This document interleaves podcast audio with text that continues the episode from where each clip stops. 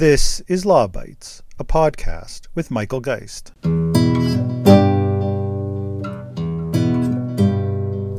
Let's go. In 2018, we made something that you didn't like. So in 2019, we made a top 10 Watch Mojo video. Yep. that will fix it.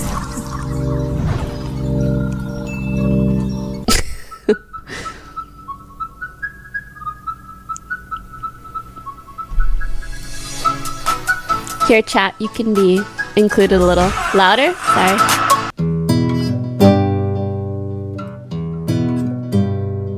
The clip you just heard comes from Imane Anys, a Moroccan Canadian internet personality better known as Pokimane. Anys started as an engineering student at McMaster University, but decided to shift to the internet, where she's earned millions of dollars on Twitch and has a huge following on YouTube and Instagram. In this clip, she's watching and talking about a video from Watch Mojo, one of the most successful YouTube channels that happens to be based in Montreal. The Canadian digital first creator economy isn't something that politicians or policymakers seem to know much about, yet they're quick to propose legislative reforms that directly implicate it, most recently in the form of Bill C 10. Scott Benzie is the CEO of Buffer Festival, he started in traditional media, but now advocates and works with creators, platforms, and industry around online content. He joins me on the podcast to discuss the current state of digital first creators in Canada, their omission from the Bill C 10 process, and what the community would like to see going forward. Scott, thanks so much for joining me on the podcast. Uh, happy to be here. Thank you for having me yeah, I'm really glad that you you've taken the time out to join. You know, there's a lot to discuss, certainly when it comes to Bill C10, digital creators, and and what lies ahead in the coming months. But before we get into all of these d- different issues, why don't we start a little bit about you and what brought you to these issues? Yeah, a real roundabout way, and I'll try and be as condensed as possible um, you know, my group we run a, a, festival here in Toronto called Buffer Festival, which is a you know we it's a it's essentially a film festival for elevated content on YouTube, and our our group came in and took that over. I guess six years ago now, seven years ago now. Um, it, it, evolved out of that to us working with brands and creators on best practices and working with governments and you know having roundabout policy discussions um, on you know on the effects of um, the digital economy, um, working in between creators and platforms, um, and helping those relationships, and really just you know doing workshops and best practices and celebrating all all things digital content. Um, you know that that kind of evolved when getting to C10 and how we got involved in C10 as, as soon as I know we'll get into it, but as soon as clause 4.1 was removed from the bill, um, some of our more astute um, colleagues kind of raised a flag and said, whoa, whoa, whoa, whoa, whoa. Um, this isn't good. We need to get involved. So that's when I started doing my outreach um, to policymakers, to the opposition. Um, and while it was late and post witnesses, uh, we managed to get some comments read into the record. And I wrote that blog, which um, certainly ruffled a few fe- ruffled a few feathers. And and here we are. We're we're in C10. We are um, you know we're, we're fighting the good fight on behalf of digital first creators and you know digital first content yeah no you certainly became vocal um, as things progressed uh, over the course of the spring. You know, for many years, lobbying on behalf of the creative sector in Canada has been dominated, I think, quite literally by a handful of organizations, couple copyright collectives, the established actor unions, the CMPA, and I suppose the major broadcasters uh, often involve. You know, those voices rarely invoke the interests of digital first creators. Uh, in fact, I think it's fair to say that until recently, it seemed like those creators were largely ignored, or uh, more, but more charitably, politicians and policymakers perhaps didn't even know of their existence. I mean, they just weren't the sorts that were coming into their offices to lobby on certain issues. Can you fill in the background a little bit? You know what does the canadian digital first creator ecosystem look like who are, who are we talking about what you know what kind of revenues are involved what platforms are used um, what's the elevator pitch talking about where things stand right now uh, when it comes to canadian digital first creators yeah, I, I, think there's two points there, and I'll tackle the second one first. Um, you know, what is a, a, Canadian digital first creator? Is uh, uh that question itself is one of the inherent problems that, that people have tried to apply this broad stroke of what a digital first creator is as somebody who makes video on YouTube. Um, and that, and that's not the case. You know, we're talking about tens of thousands, if not million, probably millions of people in Canada that um, apply their work or apply their art online, and that's everything from YouTube to TikTok to Snapchat um, to podcasts to you know uh, behind the gate websites to third party journalism journalism organizations. I mean, they're all digital first creators, and the scope of of the type of work we're talking about can't be understated. Um, everything from you know if you, you take some of the biggest creators in Canada like Watch Mojo, um, Super Simple Songs, and and Valnet certainly. Um, you know those are relatively large organizations with employees, and then there's the individual video creator um, you know, Kallmekris in Vancouver, who's doing her thing on TikTok with a phone. Um, and then there's up and coming creators. It's a very, it's a very, very wide industry in itself, much like the traditional industry is. I mean, you, you know, you have students in film school. Would, would you call them part of the traditional industry? Um, much like somebody who's just vlogging in their basement. So, you know, when, when we talk about who these people are, they're everybody. Um, some of them generate a lot of revenue. Some of them generate a little bit of revenue. Some of them do this as a hobby.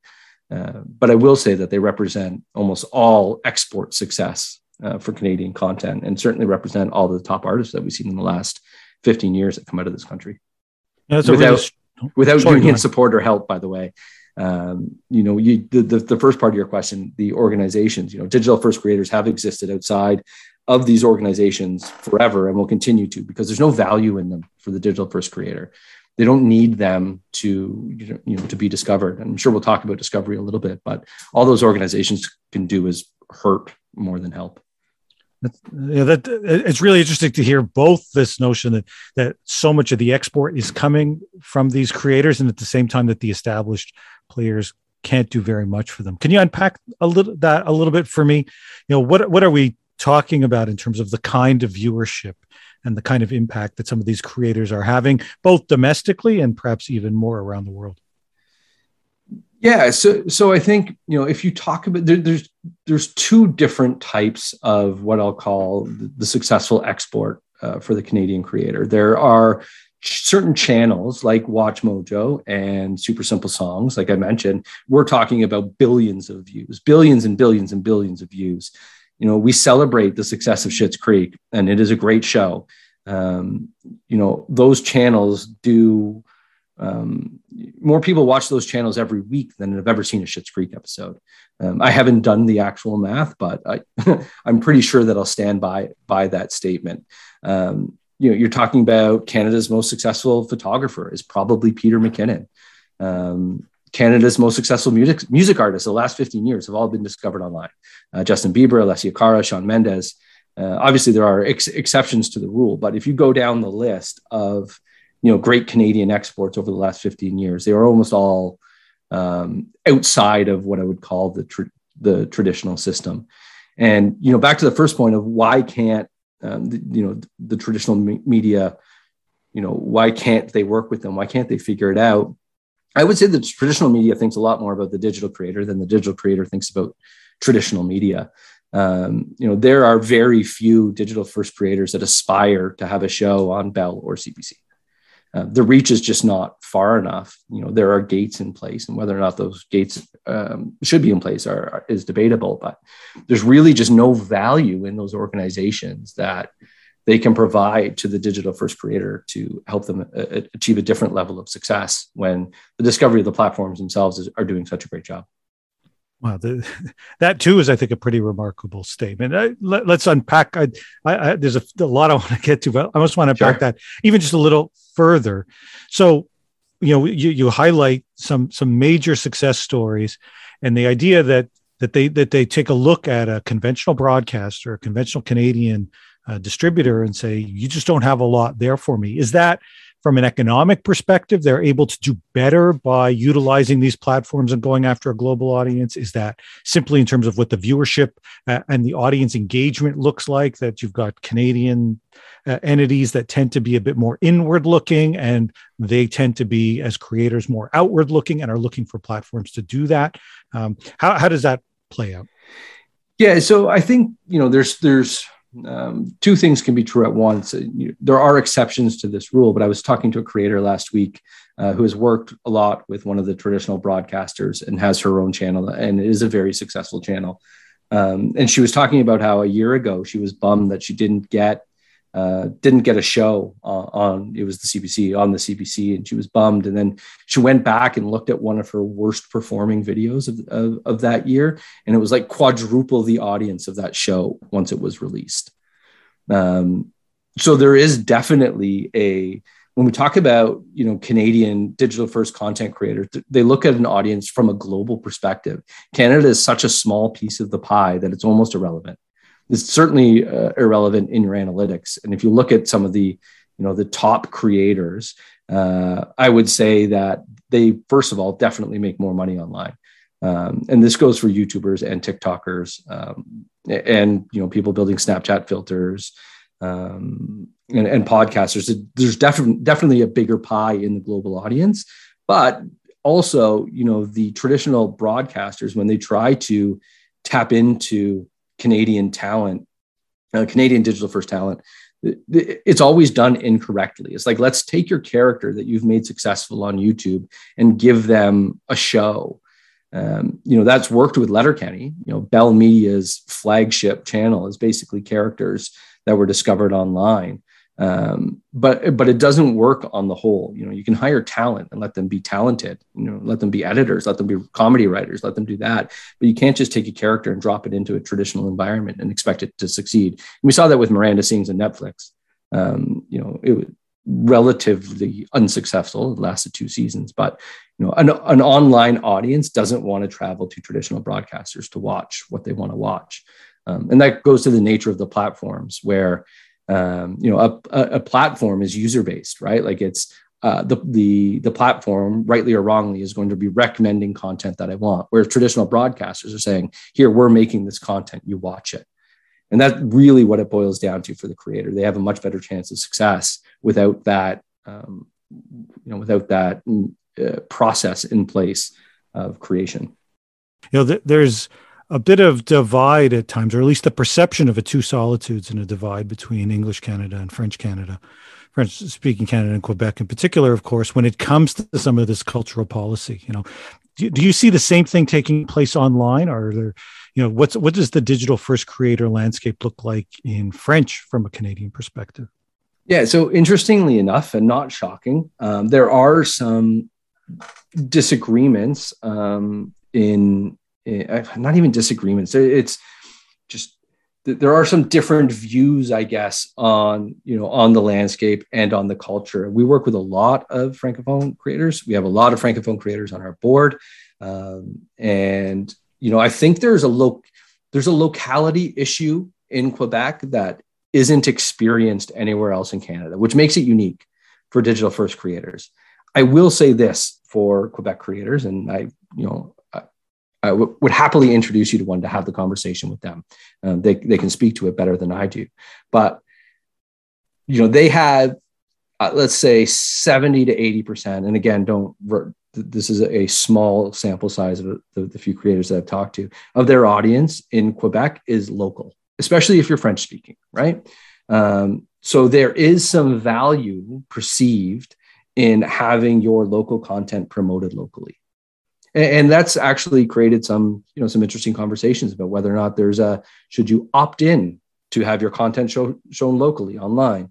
Um, but also there's a bulk of content from these from the french creators that is viewed from france and from the us and one of the things we haven't talked about here is there's a real fear that if canada takes the step that we expect fair and equal you know fair and equal treatment abroad. So we're going to prioritize canadian content in canada but not expect uh, France or the US or anywhere else to turn around and say, well, okay, well, you know, we'll give preference to our content. And that would kill any Canadian content creator. Again, because the, the Canada pie is just not big enough. Um, I will say this about Quebec, though. Two of the three largest YouTube channels in Canada are based out of Quebec. Watch Mojo and Valnet, which does um, Screen Rant and The Richest. Um, you know, while not not French speaking per se, they are two of Canada's largest YouTube channels. There's a great um, there's a great short filmmaking uh, community in in Quebec. The TikTok in Quebec is huge, and they do great content on TikTok. I just don't think, even you know, hopefully French creators agree, and I know some of them do. The answer isn't to manipulate the algorithm to have your content shown um, uh, manipulated to an audience because that's never going to work. The way this works is users want want your content, Google feeds it to them, they like it, and that's true across country, language, void. Um, so the, the French, the long way to answer your question, the French digital first content creator has a, about as much in common with the traditional media in Quebec as the rest of Canada digital content creator has with the traditional media in Canada. They are different stories, they are different needs, but there is a you know there is a different with the difference of opinion within the digital first community as well um, be- between the two cultures and i think that's fair they are different cultures it's interesting now the, so much of the debate you know tends to flip-flop between on the one hand the economic drivers and on the other hand the cultural ones. And so you you know when the point is made that there's never been more investment taking place right now on film and tv production uh, in canada the response that you get from uh, those that are advocating for things like C10 or for the BTLR is that, yeah, well, that's nice, but that doesn't really address the cultural dimension here. And there are broader goals of Canadian voices and, you know, so-called Canadian stories. You know, how, how do you think that fits, that narrative fits within the digital creator world? Yeah, well, it's, uh, it, it's a bit of an asinine comment, quite frankly. If you look at what the digital digital platforms have made available um, to Canadian content creators. We've already solved the problem that traditional broadcasters are trying to solve with you know more Canadian voices. Um, indigenous creators on TikTok have a huge following. Um, they're remarkably successful. Um, you know, uh, LGBTQ content uh, on YouTube. Everybody gets a chance to find their niche. You know, there are trans creators like Steph Zanyotti, who's a gamer, and Julie Vu out in Vancouver um, you know there are diversity barriers and Canadian story barriers that are put in place in traditional media that uh, the plat- the platforms have already enabled Canadian content creators to smash. So where you know when the, when when big culture in Canada talks about the need to put put these programs in place to enable more Canadian voices, what what they really mean is we need to put these programs in place so that we can tell you what a Canadian voice is. And you know, I there's a larger discussion to be had about what is Canadian content and what can be deemed as CanCon. Um, and I, I, don't think the answer is what traditional media wants to hear because as the content creators are getting younger um, and their stories are being told from their own mouths, um, I, I, think the power in doing that and the power in telling Canadian stories definitely lies in platforms and not in you know gate gate gate kept media and union organizations. Okay why, why, don't we go there actually the issue around a cancon certification and and the world in which things are effectively certified as being genuinely so-called canadian. You know much of the cultural policy discussion, you certainly saw it around C10 and, and, and saw it before then, is framed around the need for this funding for the survival of Canadian stories. And you've just made the case, obviously, that, that, these Canadian stories, these Canadian voices are out there. Um, and in fact, they're, they're thriving in ways that they haven't before.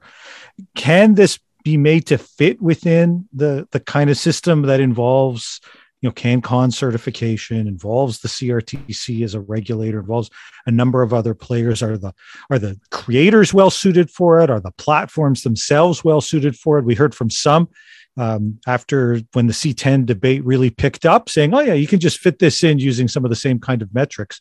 Others were more skeptical. Uh, what do you think? I mean without without wholesale changes, um, the current can CanCon system cannot be applied to digital first creators. Um, you, you know, parking the fact that the CanCon system today is broken on a number of levels where, you know, I, I think you have astutely pointed out before that Handmaid's Tale is not CanCon, but somehow Vikings is. Um, you know, CanCon is really just a, a mechanism for access to funding uh, for creators. It actually has nothing to do with the content of, of content of the content. A bit of a misnomer, but um, all that said, you know the current the current system, and I think it was Minister, Minister Manley that pointed it out a lot, um, doesn't work for a number of reasons. One, you have to be incorporated to to be able to be certified as CanCon. Two, you have to get every piece of content certified. So while that might work if you're making a feature film once a year or a album once a year, uh, how does that work for the gamer or the daily vlogger where every day they have to apply to get their to get their content certified as CanCon? Um, and you can't, you know, you can't certify the content creator as as as CanCon today. But it, it really is kind of irrelevant unless um, you know, unless something like C10 passes and CanCon is used as a benchmark for for what kind of content gets algorithmic preference. You know, I don't think Canadian digital first Canadian content creators care until until that becomes an issue. So to answer your question, no, CanCon absolutely does not work for digital first creators. I would argue it doesn't work for anybody. Um, and two, you know, it really is just a mechanism for gaining, you know, money through the CM, CMF and the CRTC, which digital first content creators have never been allowed to get anyway. So uh, fair enough with digital first creators, though. Surely it works for someone. Uh, otherwise, certain groups wouldn't be lobbying for it, though. No. Well, yeah. So, um, you know, if you are in order you know some of those points and check marks that are in cancon you know if you hire mostly cmpa members or work with the directors guild or a union um, you know union members then you can be certified cancon and you can get a bunch of money and you can get preferential treatment. So it works for the unions when basically there's a system in place where um, you know they're becoming a member is advantageous to you accessing uh, Canadian cultural funds. Um, you know that world hasn't been relevant to the digital first creators until now. You know until they start talking about um, giving algorithmic preference to certified CanCon content, which means that if you're you know a musician and you're not a part of the musicians guild in canada you're at an algorithmic disadvantage um, this is this is this is not practical. This cannot happen, um, and we have to do everything in our power to to point this out. It, you know, because the the end game and what they're trying to do is say, listen, we want more Canadian content to get to Canadians, but there's a lack of institutional knowledge. They don't even understand how an algorithm works. And if you start forcing content that people haven't asked for into their stream on whatever platform they want, um, that's going to hurt whatever content you do that to. So that there's a double bit of a double edged sword there where they don't even understand the negative consequences or the risks of promoting CanCon this way. Yeah, that's a that's a it's a great point and, a, and I think a good opportunity to segue into C10. You know, it was obviously promoted, and whatever follow on bill we get will be promoted by the government as a key support for creators. Uh, I think I know the answer to this, but were digital first creators consulted? Uh, were you given an opportunity as this, especially when they were first crafting the bill and potential amendments? Were you given the opportunity to provide your views during the committee process? No, absolutely not. And you know, to their credit, um, where it's due, I don't know that when the bill was being crafted, when the bill was initially being crafted, when, it, when the bill was initially tabled, um, I don't know that there was a lot in there for us to consult on. Again, the proverbial us. Um, you know, there really wasn't uh, an, there really wasn't a downside effect to user generated content and, and, content being uploaded on platforms. So they had no real reason to consult with us other than, you know, we, we probably have a perspective on the broadcast industry that could be helpful to uh, Canadian discovery. Um, but no, we weren't consulted at all. Um, and then when 4.1 was removed, uh, it was too late. You know, w- witnesses were over, so they could dramatically change the bill, affected tens of thousands of Canadian creators, and then said, "Oh, sorry, you could have called your witnesses, but we dramatically changed the bill after." No, I mean it's.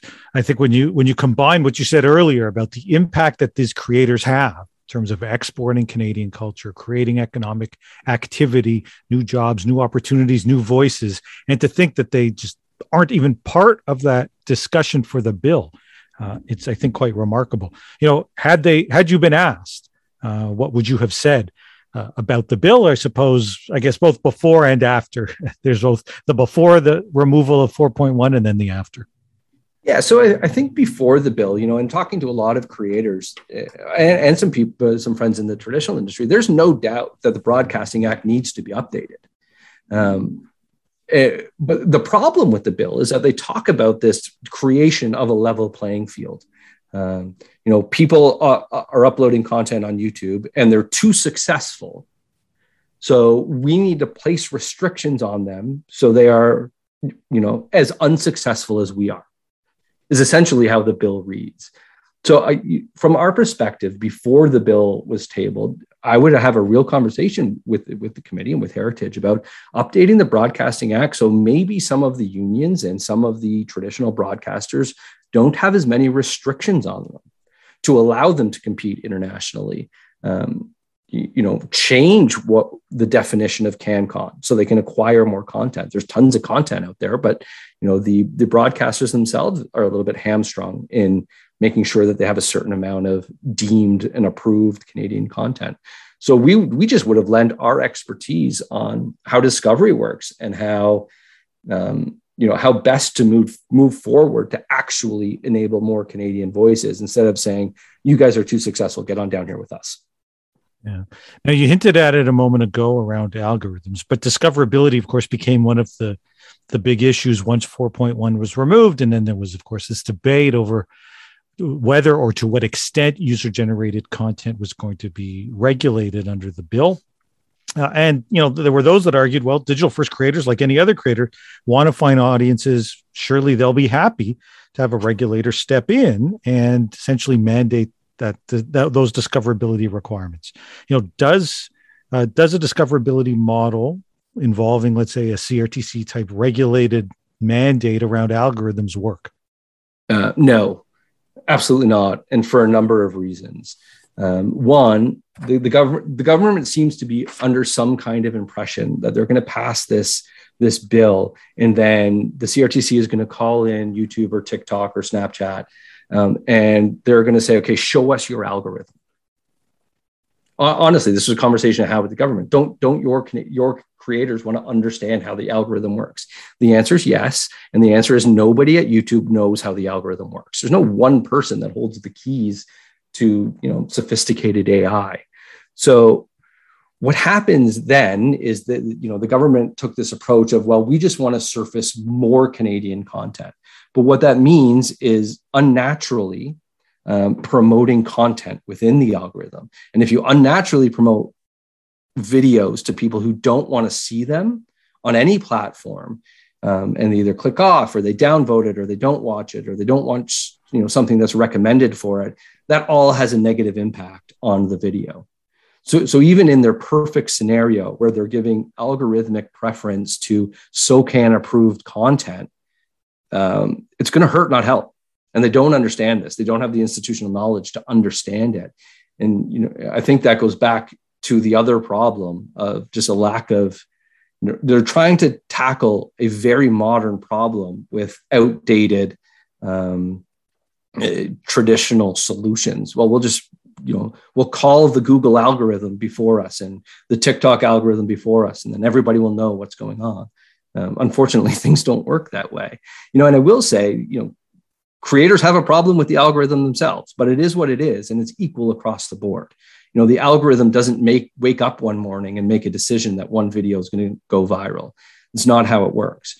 But you know the bargain has been made with those algorithms and now you're going to have a layer of government on top of it where they're saying um, you know now the algorithm's going to behave this way plus the way we want it to it's just a recipe for disaster it can't work so those are some of the ideas about what what we ought to be thinking about in terms of certified cancon and the like what would you like to see in in a new bill c10 itself uh, 4.1 has to go back in Um, the heritage and some government officials have said user generated content is not in the bill.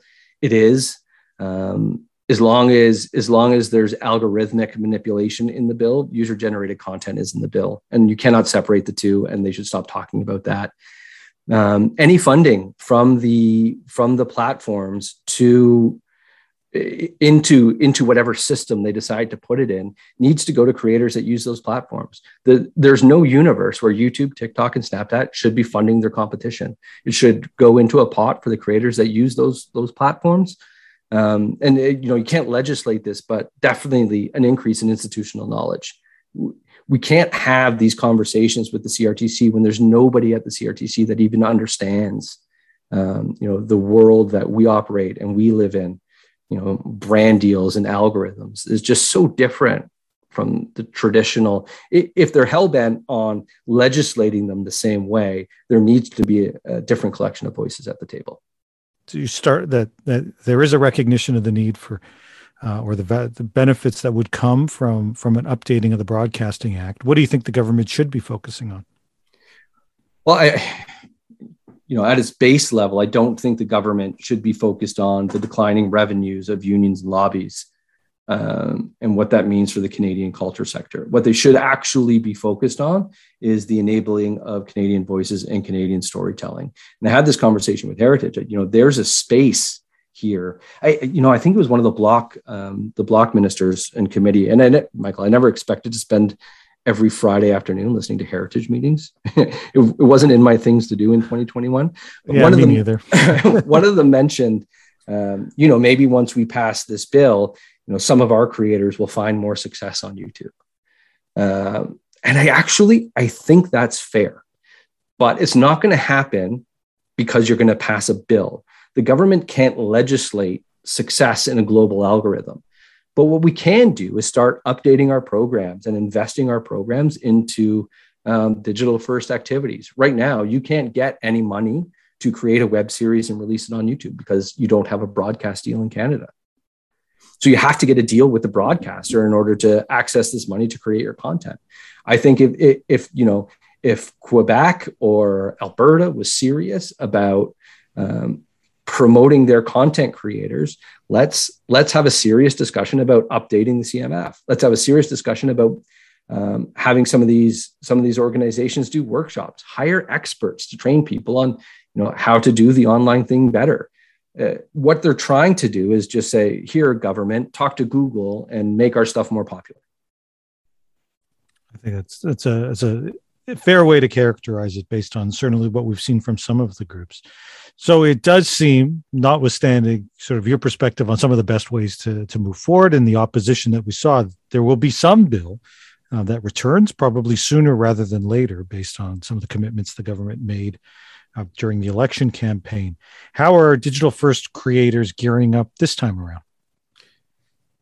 Yeah, so I, it's been a bit of an education process for us uh, and creators because success hasn't been predicated on the government in the past we a lot of creators haven't really paid attention. Um, we've taken this time to put into place, um, you know, some some education and some workshops, and we've done some webinars. Uh, but I will say that we are launching uh, an organization called Digital First Canada um, to kind of organize the thoughts and opinions of digital first content creators and artists.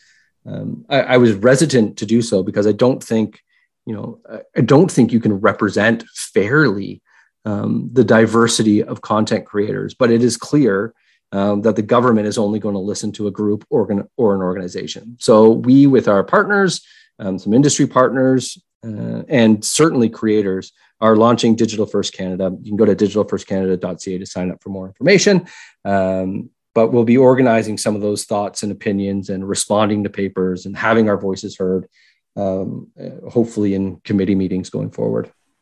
Scott, thanks so much for joining me on the podcast. Thank you for having me, Michael.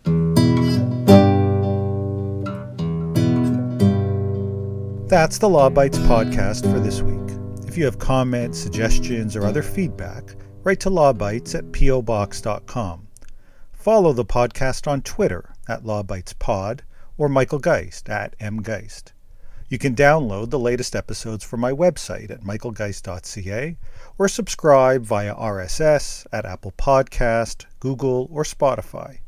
The Law Bytes podcast is produced by Gerardo Lebron Laboy. Music by the Laboy brothers, Gerardo and Jose Lebron Laboy. Credit information for the clips featured in this podcast can be found in the show notes for this episode at michaelgeist.ca. I'm Michael Geist. Thanks for listening, and see you next time.